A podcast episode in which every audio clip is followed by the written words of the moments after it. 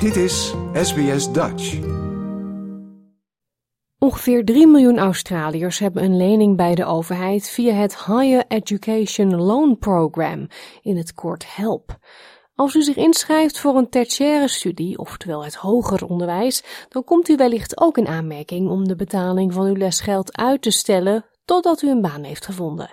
Meer hierover nu in een nieuwe aflevering van Australia Explained. Dit is SBS Dutch. Wanneer u zich inschrijft voor het hoger onderwijs in Australië, moet u een betalingsregeling treffen voor uw opleiding. Sommige studenten kunnen hun cursusgeld vooraf betalen om schulden te voorkomen, maar de meeste kiezen voor een overheidslening om het collegegeld te dekken. Dit overheidsprogramma staat bekend als het Higher Education Loan Program of HELP. Er zijn vijf specifieke helpregelingen, waarvan HEXHELP en VHELP de meest voorkomende zijn. Volgens Stephanie Stockwell, een woordvoerder van het ministerie van Onderwijs, moet je, om in aanmerking te komen voor een HEXHELP-lening, ingeschreven zijn bij een door de Commonwealth ondersteunde instelling. A Commonwealth supported place known as a CSP, this is where a student enrolls at a university and the government pays a subsidy directly to the university so the overall cost of the course for the student is reduced. However, a student would still need to cover some of the cost of the course and that's where a help loan becomes important because if they're eligible, then they could take out a help loan to cover that remaining amount. HexHelp dekt het resterende bedrag, maar niet de kosten voor accommodatie of andere kosten. Of u in aanmerking komt voor HexHelp of de tweede optie, VHelp, wordt bepaald door waar u studeert, zegt mevrouw Stockwell. You would apply for one or the other depending on your enrolment. They both help a student pay for a higher education course, but a HEX Help loan can be used where you're enrolled in the CSP and a fee help loan can be used if you're enrolled in a full fee paying place, which is a non subsidised place at a university in Australia. Het voordeel van HexHelp en VHelp is dat studenten hun cursusgeld niet vooraf hoeven te betalen. Alleen komen niet alle studenten in aanmerking voor een Commonwealth Supported Place of een helplening. Toegang tot help hangt af van staatsburgerschap, visum en verblijfsstatus.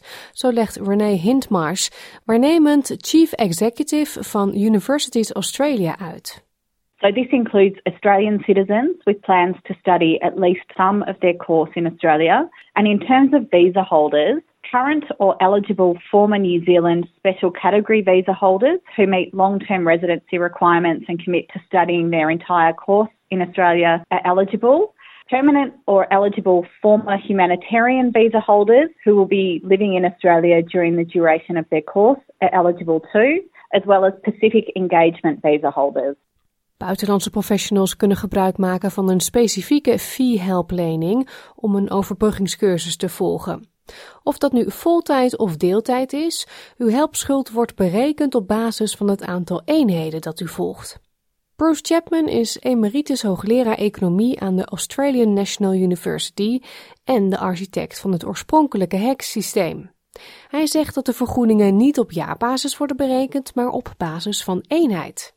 So if you enroll in a degree, you might do four units in first semester, and each of those units will cost a certain sum of money, and you'll incur a debt which is the total of all of them. So one year, to illustrate, might cost you three thousand. If the next year you only take one course, then your debt would only increase by about, you know, $500 or something. Hoe meer eenheden u kiest, hoe meer er wordt toegevoegd aan uw helpschuld.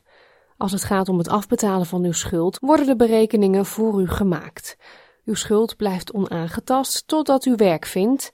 Wanneer uw werkgever inkomstenbelasting inhoudt op uw salaris, zal hij een beetje extra inhouden om uw helpschuld af te betalen. Maar dit gebeurt pas als je jaarinkomen een bepaald niveau heeft bereikt, zegt professor Chapman.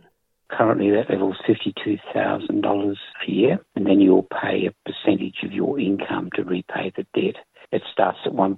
So, for example, if you've got a debt for $30,000, which would be not uncommon, and you don't start working in a job until five years later, nothing happens at all. When you earn $52,000, 1%, which is $520, will be taken off your debt until the debt's gone. De mogelijkheid om uw helpschuld terug te betalen is afhankelijk van uw inkomen. En zoals we weten is ieders inkomen anders.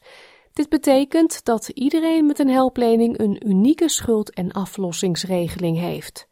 Zoals professor Chapman opmerkt, werkt het dus anders dan een lening bij een bank. Bank loan, everybody has to pay a particular amount of money every month, and there's interest rate adjustments, and it's all very clear how long it takes. With HEX debt, some people will repay if they've got very high incomes in about five years, and some people won't pay until they leave the labour force. So it's very, very diverse, but the median time to repay an average kind of debt would be about 10 years.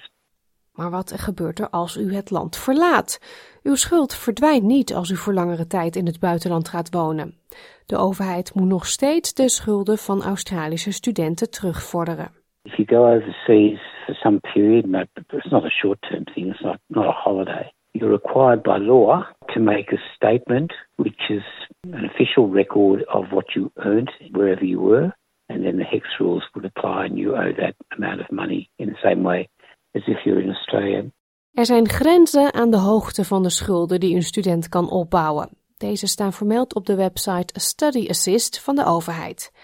Hoewel u pas hoeft te beginnen met het afbetalen van uw schulden als u de inkomensgrens heeft bereikt, is het belangrijk om te weten dat uw schulden kunnen oplopen. Dit komt omdat elk uitstaand bedrag aan helpschulden elk jaar wordt geïndexeerd, zo waarschuwt Stephanie Stockwell. This is to keep up with changes in the cost of living, and it means that a help debt can grow over time. And the rate of indexation that is applied to a debt changes each year as it's based on the Consumer Price Index. Het helpprogramma heeft één bijzonder belangrijk kenmerk dat het onderscheidt van buitenlandse studieleningen, benadrukt professor Chapman. Omdat het terugbetalen van de lening afhankelijk is van uw inkomen, heeft u bescherming tegen incasso als u in de financiële problemen komt. If people are in trouble, they lose their job, or they're ill, or they're looking after an aged parent or a newborn child, they don't have to worry about repaying because the government will collect it later if their financial circumstances improve. Als u in aanmerking komt voor een HEX-help of fee-help-lening, hoeft u zich slechts één keer aan te melden voor de duur van de hele opleiding, zegt Renee Hintmarsh. Het aanvraagproces is eenvoudig. Eligible students will be required to submit a request for HEX help form, which is provided by their university. And within this form, they'll need things like a tax file number or confirmation of an application for a tax file number, as well as their unique student identifier. Meer informatie over overheidssteun voor de financiering van uw tertiaire studies vindt u op studyassist.gov.au. Deze Australia Explained werd gemaakt door Melissa Compagnoni en door SBS Dutch vertaald in het Nederlands. Like, deel, geef je reactie. Volg SBS Dutch op Facebook.